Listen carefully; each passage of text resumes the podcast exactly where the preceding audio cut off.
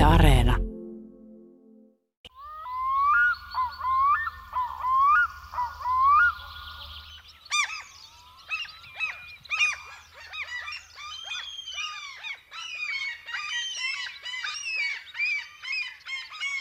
Millainen on kalalukin elämä suomalaisella Suurjärvellä? Sen kestosta vie ravinnon hankinta murtoosan. Kuoreet nousevat sopivin väliajoin pintaan selällä poimittaviksi kuin marjat. Salakat kudulla hyppivät suoraan suuhun rantakivikossa. Vähän väliä joku venemies heittelee muikkuverkoistaan, läjittäen särkiä ja pikkuahvenia syrjään. Toinen jättää kasan perkeitä rannalle. Sopiva sadekuuro tai vahva yökaste nostaa laumoittain lieroja ja pieniä sammakoita pellolle. Ja päivän ruokahomma on hoidettu puolessa tunnissa. Valtava pääosa vuorokaudesta kuluu raukeassa istuskelussa puolison kyljessä ja seurustelussa naapurien kanssa, äänekkäissä tervetuliaisrituaaleissa kymmeniä kertoja päivässä, tuntikausien leijailussa kotilahden päällä, tuulen nosteessa. Tähän tapaan Pentti Linkola aikanaan kirjoittanut kalalogista ja kalasääskistä, sääksistä siis. Hän on kirjoittanut elävästi muun muassa siitä, miten hieno on se taulu, joka avautuu sen jälkeen, kun tuskanhikkeä vuodattava rimpuilija, siis rengastaja, on viimein saanut lippalakkinsa kalasääsken pesän reunan yli, löytänyt jonkin oksankippuran sappasalle ja toisen kouraansa, ja sitten heinäkuinen poutataivas ympärillä alla metsiä penikulmittain, kaikissa vihreä ja sinisen vivahteissa, ja kolme täysikasvuista poikasta, valmista nuorta kalakotkaa – Samassa havahtuu lumouksesta ja hyökkää sitten yhtenä miehenä pystyy vitivalkeat untuva säärystymet jaloissa, silkinpehmeä valkoinen niska töyhtö pörröllään ja kaunis tumma kulmajuova kiukkua säihkyvien oranssinkeltaisten silmien jatkeena. Tämä Pentti Linkolan kuvaus Kalasääsken pesän tunnelmista löytyy hänen pitkäaikaisen ystävänsä professori Pertti Saurolan kirjoittamasta hienosta muistokirjoituksesta, josta löytyy myös paljon muita tarinoita Pentistä – kuten se, että hänet tunnettiin Hämeessä miehenä, joka kesäsi ajaa polkupyörällä ympäri maakuntaa, reikäilevät ohjaustangossa ja kyselee sitten havaintoja petolinnuista. Että hän pyörä- ja soutumiehenä oli jatkuvasti säiden armoilla ja erityisesti tuuli hankaloitti maastoelämää. Kovalla tuulella ei ole kiva rengastaa variksen tai nuolihaukan poikasia monen kymmenen metrin korkeudessa, ja vesilintulaskennat vaikeutuvat – niin että Pena kertoi vaatineensa omaisiltaan, että hänen hautakivensä kaiveretaan muistovärsyksi, vihasi yli kaiken tuulta. Armeijastakin löytyy lintumuistoja. Esimerkiksi se, kun hän osallistui armeijan suunnistuskilpailuun ja sitten erään voittoisan kilpailun jälkeen Pena oli pyytänyt käyttämänsä kartan lainaksi, koska hän oli merkinnyt siihen reitin varrelta löytämänsä linnun pesät niin että Saurolan kirjoituksen mukaan kilpailujohtaja oli tiettävästi pähkäilyt, että se pahalainen voitti, vaikka etsi kilpailun aikana linnunpesiä. Pentti Linkola on varmaankin Suomen tunnetuimpia rengastajia ja pitkäaikaisimpia myös 67 vuotta ja ehti sinä aikana rengastaa 68 000 lintua. Tässä radioarkiston ohjelmassa vuodelta 1993 hän kertoo kanahaukan rengastusmuistoistaan. Joo, vuosi 52 oli ensimmäinen. Silloin minä aloittelin sitä suurten metsien, isompien metsien ja samalla petolintujen haromista ja selvittelyä. Se oli tosiaan silloin, jotenkin se oli ollut niiden vuosikymmenien ja edellisten vuosikymmenien hyvin vähien, luultaankin vähien lintujen tutkijoiden laiminlyömä alue. Ne oli hyvin vähän lintu miesten tuntemia nämä isot metsät, eli pääosa meidän pinta-alastamme. Ja kun ajattelee näitä nykyisiä ruudukkoihin vedettyjä metsiä, jossa jokaisen pesän viereen pääsee vaikka sitten autollakin, niin, niin se oli tietysti aivan toisenlaista silloin 50-luvulla ja vielä 60-luvun ainakin alkupuolella. Että se edellytti hirmuisen pitkiä taivalluksia kävelyitä sitten kartan ja kompassin kanssa ja tuommoisten suurten sydänmaiden keskiosien tavoittaminen yhden päivän retkellä oli jotakuinkin mahdotonta, että kyllä sitten täytyy olla teltta tai makuupussi, että pääsi niille pesille, joille nykyään pääsee joiden alle. Vaikka hän ei päätynytkään yliopisto- ja tutkijan uralle, niin Pentti Linkola jää Suomen lintutieteen historiaan yhtenä sen kirkkaimmista johtotähdistä. Näin toteaa professori Pertti Saurola, kun alamme jutella siitä, minkälainen lintumies Pentti Linkola oikein oli. Muistelen, että olisin tavannut hänet jo vuonna 1954 eläintarhassa, jolloin nämä vanhemman polven ornitologit olivat urheilukilpailuissa. Ja Penttihan oli niissä kilpailuissa aina ylivoimainen pitkän matkan juoksija. Ja mulla on semmoinen mielikuva, että Penttikin olisi ollut siellä paikalla. Joka tapauksessa silloin oli suuri pähkinähakkivaellus. Ja mä olin semmoisena nössipoikana siellä vaan urheilemassa ja sitten näin näitä suuruuksia siellä paikan päällä.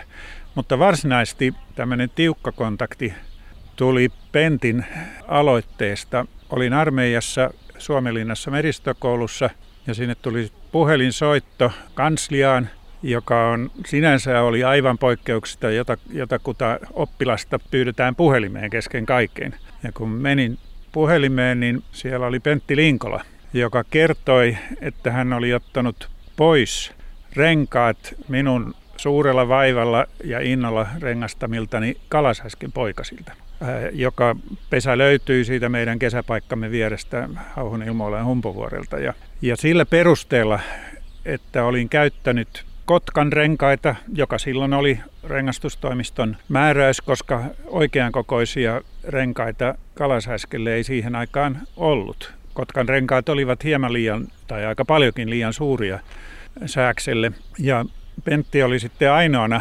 pienentänyt niitä renkaita. Hän ei ollut mikään, mikään tämmöinen käytännöllisyyden huippuvirtuosi, mutta hän oli kuitenkin leikannut niitä renkaita pienemmäksi ja, ja sitten muotoillut ne paremman kokoisiksi ja käytti niitä itse sääksiä rengastaessaan. Ja minä olin tietysti hirvittävän katkera siitä, että minun renkaani oli otettu pois ja minä luulin, että se johtui vain siitä, että Pentti halusi kasvattaa omaa sääksi saldoaan siltä vuodelta. Ja olin oikeastaan koko elämäni Pentin kuolemaan saakka vähän pikkusen yressäni tästä. Mutta vasta ihan vähän aikaa sitten paljastui lopullisesti, että hän oli ilmoittanut kuitenkin ne vaihtamansa renkaat minun nimiini. Minä tarkistin sen rengastustoimiston tietokannasta, että minkälaisilla renkailla oli rengasta ja kuka oli rengastunut kyseisenä päivänä sääkset siellä Humpovuorella. Ja niinpä ne oli minun nimissäni, että hän oli kyllä toiminut aivan suuremmoisella tavalla ja oikein. Ja enää anteeksi pyyntöä en sitten Pentille pystynyt tuota tästä epäilyksestäni ja nyreissäni olemisesta kertomaan. Tästä kuitenkin alkoi teidän yhteistyönne. Olet pitkän elämän kuitenkin paljon Penttiä tavannut ja olette käynyt yhteisillä retkillä ja olet tehnyt yhteisiä projekteja ja ihan, ihan siihen hänen kuolemansa asti, eikö niin? Niin, kun tässä nyt sitten oli ilmennyt, että minä olen tämmöinen nuori, kuusi vuotta nuorempi rengastaja sillä Pentin varsinaisella sydänalueella, niin silloin hän aivan samalla tavalla kuin kaikkiin muihinkin alueellaan harrastaviin sekä maalikoihin että varsinaisiin lintuharrastajiin otti yhteyttä. Ja hän aika ajoin tuli meidän kesäpaikallemme äitini ja vaimoni suureksi iloksi. He, he todellakin pitivät Pentistä kovasti ja voisin siitä mainita, että, että kertaakaan kaikkien vuosikymmenten aikana Pentti ei suostunut yöpymään sisällä, vaan hän normaalisti kellahti ihan siihen pihamäntyjen juurelle makuupussissaan ja jos oli sadetta tulossa, niin, niin silloin kelpasi meidän saunamme terassi, jolla hän sitten siinä makuupussissaan nukkui. Äitini ja vaimoni maanittelusta huolimatta, niin, niin hän ei suostunut sisällä nukkumaan. Ja sehän oli hänen linjansa jo sen takia, että, että hän halusi kuitenkin koko ajan kuulla, mitä ympäröivässä luonnossa tapahtuu oli mahdollista, että sillä tavalla löytää esimerkiksi joku pöllöpoikue tai, tai ylipäätään tutustua uuteen lehtopöllöreviiriin ja niin edelleen. Ja kyllä tämä vuosikymmenet jatkui. Aivan viimeisen kerran soitin hänelle vuorokautta ennen hänen kuolemaansa ja, ja kävin parin tunnin keskustelun hänen kanssaan. Ja koska hän oli senkin jälkeen, kun sokeritauti oli häneltä sitten ennen kaikkea jalkavoimat vienyt ja hän ei enää kunnolla pystynyt liikkumaan ulkona, niin hän oli äärimmäisen kiinnostunut linnuista ja, ja nimenomaan siitä, mitä minä tein, eli pöllötutkimuksistani ja, ja sääksitutkimuksistani ja, ja sitten ihan yleisesti ottaen viime aikojen lintuhavainnoista. Se oli siis niin, että hän olisi vielä sitten viimeisenä keväänä halunnut päästä luontoa seuraamaan, eikö niin? Kyllä, joo, siitä hän oli murheissaan, että kun korona oli puhjennut ja hän oli jo kuitenkin 87-vuotias, niin kukaan ei uskaltanut lähteä häntä viemään, kun siinä oli, olisi tarvittu autokyytiä viemään kevät lintuja katsomaan ja, ja tota, hänellä jäi sitten vaan siitä portailta kurkisteluksi se kevääseen tutustuminen. Tiedätkö sitä, että miten hän kiinnostui alun perin linnuista? Kyllä, siihen oli syynä ilman muuta hänen erittäin hyvä biologian opettajansa tuolta suomalaisesta yhteiskoulusta, Jorma Soveri, joka järjesti silloin kun Pentti oli, oli noin 12-13-vuotias innokkaille pojille ja tytöille tietysti luulisin, että useimmat olivat siihen aikaan poikia. Linturetkiä tuolta Tilkanmäeltä lähdettiin kävelemään ensin Pikkuhuopalahden ympäri ja sitten Isohuopalahden ympäri ja, ja lopulta sitten Laajalahden ympärikin vielä. Ja siinä oli yhtenä Pentin innokkaana luokkateverina mukana nykyinen arkkiatri Risto Pelkonen. Että he olivat hyvät kaverukset siihen aikaan. Hän siis aloitti tosi nuorena jo tämän tämmöisen tutkijatyyppisen havaintojen kirjaamisen ja nämä pitkät aikasarjat. Pentti Linkola oli lähtökohdiltaan hyvin poikkeuksellinen. Hänen isoisänsä oli germaanisen filologian professori ja, ja myöskin Helsingin yliopiston kansleri ja jopa presidenttiehdokas vuonna 1925. Ja isä oli kasvitieteen professori ja yliopiston rehtori. Ja niinpä Pentille oli sitten ihan pienestä pitäen selvää esimerkiksi, että kirjoittaminen kuuluu ihmisen elintoimintoihin suurin piirtein samalla lailla kuin syöminen ja nukkuminen. Ja sitten myöskin numerot ja tilastot olivat Pentille tärkeitä. Alkuun hän ää, aika humoristista kyllä, kun hän ei ollut mikään autojen rakastaja sitten myöhemmällä iällään, mutta, mutta se numeroiden kanssa pelaaminen alkoi siitä, että hän, hän seurasi, teki tutkimusta näin lainausmerkeissä elannon leipäautojen liikkeistä. Hän piirsi niitä aina ja merkitsi siihen rekisterinumeron. Ja sitten hän, aina kun hän näki niitä kaupungilla, niin hän, hän sitten noterasi, teki niistä muistiinpanoja. Ja tällä tavalla siis hän oli niin, niin kuin tutkija-asenteinen heti alusta alkaen. Mutta sitten tuli nämä linnut mukaan ja hän teki jo sitten, muistaakseni 13-vuotiaana, hän teki tämmöistä kvantitatiivista lintututkimusta isoisänsä maatilalla tuolla Tyrvennössä, että hän, hän piirsi A3-papereille oman karttansa sen maatilan rakennuksista ja pelloista ja metsistä ja, ja merkitsi siihen sitten vuosittain löytämänsä linnunpesät. Ja sitten edelleenkin Helsingissä hän teki tämmöistä talvilintulaskentaa.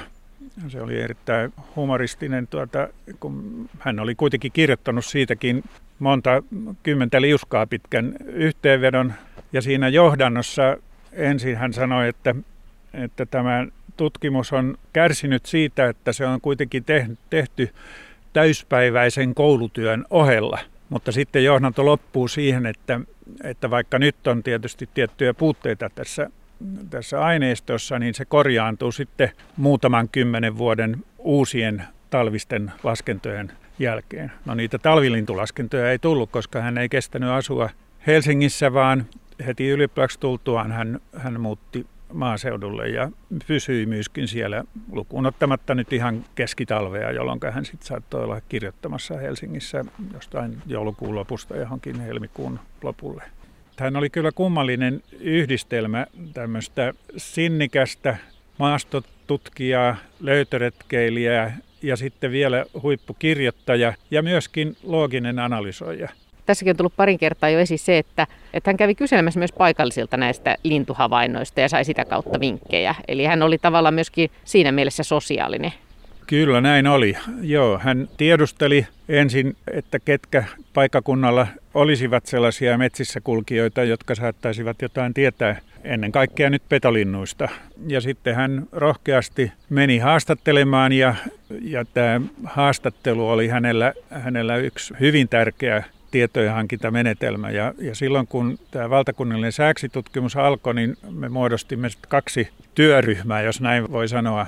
mun vaimoni oli meidän tipparellulla Pentin kanssa, kuului kahviryhmään, eli meni talolta toiselle ja haastatteli ja kyseli näitä tietoja. Me sitten Juhani Koivun kanssa olimme se tehoryhmä, joka taas sitten Juhani Koivun autolla eteni pesältä toiselle ja, ja hoiti sen pesien tarkastuksen ja rengastuksen. Ja Pentti oli erittäin hyvä seuramies. Hänellä oli aivan loputtomasti tämmöisiä kulttuurikaskuja, mitkä hän oli osittain kuullut tietystikin isältään ja, ja isoisältään. Ja sitten kaikkia sattumuksia, mitä tietystikin tämmöiselle maankiertäjälle tulee vuosien aikana. Eikö se ollut kuitenkin petoviha ja tapporaha-aikaakin? Kyllä juuri se 1940-luvun ja 50-luvun vaihde oli ilman muuta sitä. Siis eihän juuri sellaista kunnon maataloa ollut, jossa kaapin päällä ei olisi ollut täytettyä pöllöä. Että se kuuluu niin kuin ilman muuta asiaan ja aika suuri osa niistä täytetystä pöllöistä oli kuitenkin laittomasti saatuja, eli sopivasti kohdalle tulleena niin ammuttuja. Ja, ja näistä parhaimmista tietäjistä tietysti huomattava osa oli nimenomaan haukanpesien hävittäjiä. Ja Pentti onnistui saamaan varsin monet näistä entisistä pesien tuhoajista omalla puheellaan niin sitten hänen tämmöiseksi vinkkimiehekseen, tämmöiseksi ilmoittajiksi, joilta hän sitten sai jatkuvasti tietoja ja, ja luona hän aina sitten samalla tavalla kesän kuluessa vieraili vähintään kerran, ellei useamminkin. Tunsit Pentti Linkolan vuosikymmeniä, niin muuttuiko hän niin kuin vähitellen sitten synkemmäksi tai, tai miten se hänen ajattelunsa muuttui? Kyllä tällä tavalla tapahtui, että, että hän, hän varmaankin aika idealistina alun perin ryhtyi kirjoittamaan niitä, niitä kannanottojaan luonnonsuojelun puolesta ja ennen kaikkea sitten tehometsätaloutta vastaan. Ja sitten tietenkin, kun se suurelta osalta oli kuitenkin päänhakkaamista seinään, että, että mitään hänen toivomiaan muutoksia ei tapahtunut. Kyllähän asennemuutos noin kokonaisuudessaan oli huomattava. Ja kyllähän Pentti Linkola oli monien ihmisten ihailema persona. Mulle tulee mieleen tässä joskus 70-luvun alkupuolella yksi matka, jolloin autolla ajoin Helsingistä meidän vappujuhliimme Hauholle. Ja, ja sitten otin matkan varrelta kaksi ylioppilaslakki päässä olevaa liftarityttöä. Ja kuljetin sitten heitä ja tulin siinä sitten sanoneeksi, että mä oon menossa nyt viettämään vappua tuonne mökille. Ja, ja sinne tulee muun muassa Pentti Linkola, että ootteko te kuullut semmoista. Niin Mä en meinannut millään saada niitä tyttöjä pois. Mun täytyy hieman muuttaa totuutta ja sanoa heille, että nyt mä jatkan tästä tuonne päin, että nyt teidän täytyy varmaan jäädä pois, koska muuten ne olisi tullut kuokkavieraana ilman muuta sinne, koska he olivat niin kerta kaikkiaan ihastuneita Pentti Linkolan kirjoituksiin ja Pentti Linkolaan hahmona. Että, mutta tämä, että hän oli niin kuitenkin tietyn samalla tavalla ajattelevan joukon ihanne, niin se ei tietysti häntä lohduttanut, koska kokonaisuus oli kuitenkin hänen mielestään menossa maan kohti tuhoa.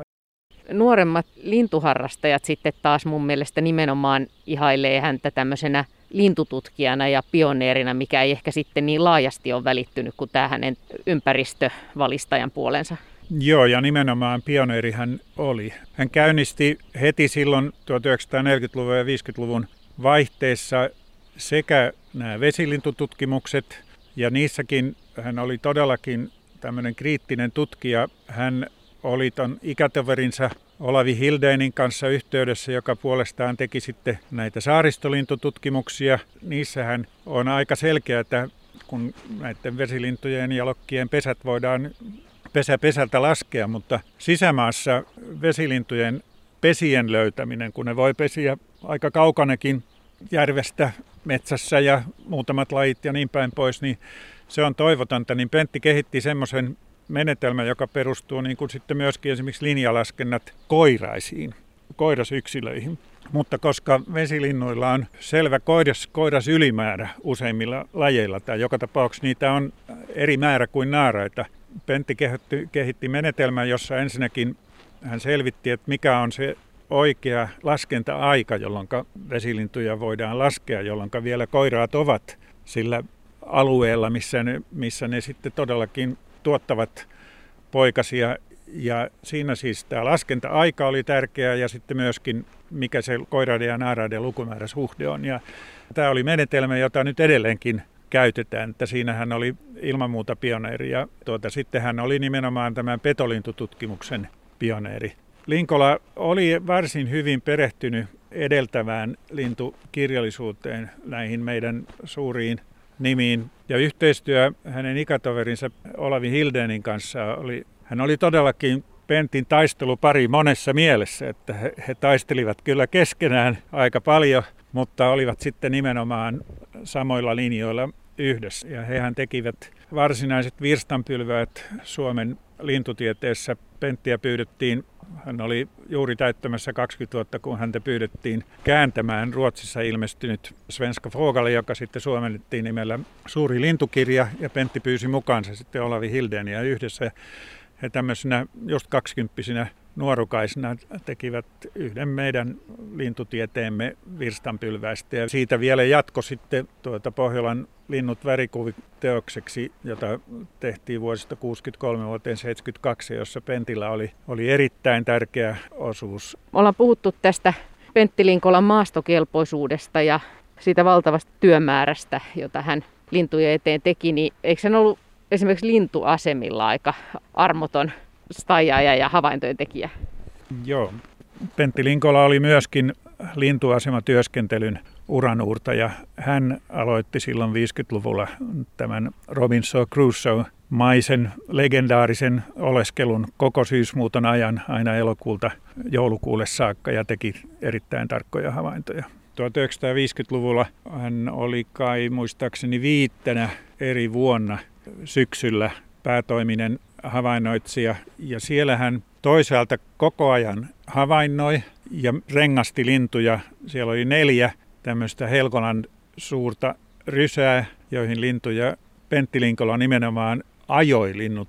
Se oli sellaista varsinaista katsottavaa, kun hänellä kummassakin kädessä oli semmoiset ehkä kolme neljä metriä pitkät koivun vitsat ja niitä hosumalla hän sitten paimensi varpusaukkoja ja muita lintuja sinne rysään ja sitten rengasti ja toisaalta sitten samaan aikaan yritti pitää silmällä sitä, minkälaista muuttoa meni yli. Hän kirjoitti lintuasema ohjeet sinne Singisäärin. Niin, etupäässä hän oli Singisäärin lintuasemalla. Ja hän kirjoitti ohjeet sinne ja, ja mä sanoin, että kyllä niiden noudattaminen on, on, on todellakin vaikeaa tehdä kaikki samalla hurjalla fyysisellä panostuksella, millä Linkola sitä teki. Mutta joka tapauksessa häntä sitten seurasi useampiakin tämmöisiä longliggareita, jotka olivat koko sen syysmuutto- tai kevätmuuttokauden siellä paikan päällä. Että hän antoi sen esimerkin, että se on mahdollista tällä tavalla toimia ja, ja seuraajia tuli kun ajattelet Pentti Linkolaa, niin minkälainen muistikuva voisi tulla mieleen esimerkiksi teidän yhteisiltä retkiltä tai siitä, mitä hän on tehnyt, jos nyt ajattelet häntä? Tulee heti mieleen, että Pentille oli aika hurjan tärkeä asia. Hän pyrki koko ajan itse olemaan tehokas, vaikka se teho, kuuski on tietysti yksi kauhea sana hänen mielestään sitten toisaalta, mutta että tämä nyt on vähän tämmöinen, että joka tapauksessa kun metsässä oltiin, niin hänenkin täytyy sitten jossakin vaiheessa mennä tarpeelleen. Ja silloin hänen suurin huolensa oli se, että mitä minä voisin tehdä sillä aikaa, kun mun aikani kuluu hukkaan, kun mun täytyy odottaa häntä. Ja niinpä hän aina yritti keksiä sitä, että toiselle, että mi, mitä järkevää sitten tämä toinen henkilö voisi tehdä. Ja yleensä hän ehdotti sitä, että jos oli, mulla oli havainnot muistiin kirjoittamatta, että niitä voisi kirjoittaa, tai jos ei sitten semmoista, niin etsiä jotain linnunpesiä, esimerkiksi punarinan pesää tai, tai metsäkirvisen pesää siitä lähistöltä sinä aikana, kun hän hoitelee omia henkilökohtaisia asioita. Että tämä oli aika jännittävä asia. Sekin vielä täytyy sanoa, että kyllähän oli ihan uskomaton tässä omassa tehokkuudessaan. Nimittäin kun hän oli, oltiin oltu kalassa koko päivä ihan pari tuntia ennen auringon nousua lähdettiin soutamaan verkkoille ja sitä ennen oli sitten tankattu. Muuten Pentti Linkolan tankkaus tapahtui kyllä mun mielestäni melkein läpi elämän sillä, että hän, hän söi sen ison lautasellisen höyryttämättömiä kauraryynejä, jotka siis turpoaa mahassa sen jälkeen, kun ne on, on, on sinne laitettu. Ja siinä, siinä höysteenä oli hänen itsensä syksyllä poimimista mustikoista ja vadelmista tehtyä hilloa. Ja aikaisemmin silloin 50-luvulla niin, niin hänellä oli tuota maitojauhetta mukana. Siitä hän teki semmoisen puuromössön ja sillä hän sitten pysyi vauhdissa aika pitkään. Tämä oli siis tehty silloin aamulla hyvin paljon ennen auringonnousua sitten on lähdetty soutamaan ja oltu koko päivän verkolla ja tultu taas sitten pimeässä soudettu takaisin, niin sen jälkeen hän sitten pystyy edelleenkin ryhtyä syömisen jälkeen jatkamaan kirjoittamista, että aika uskomatonta kyllä.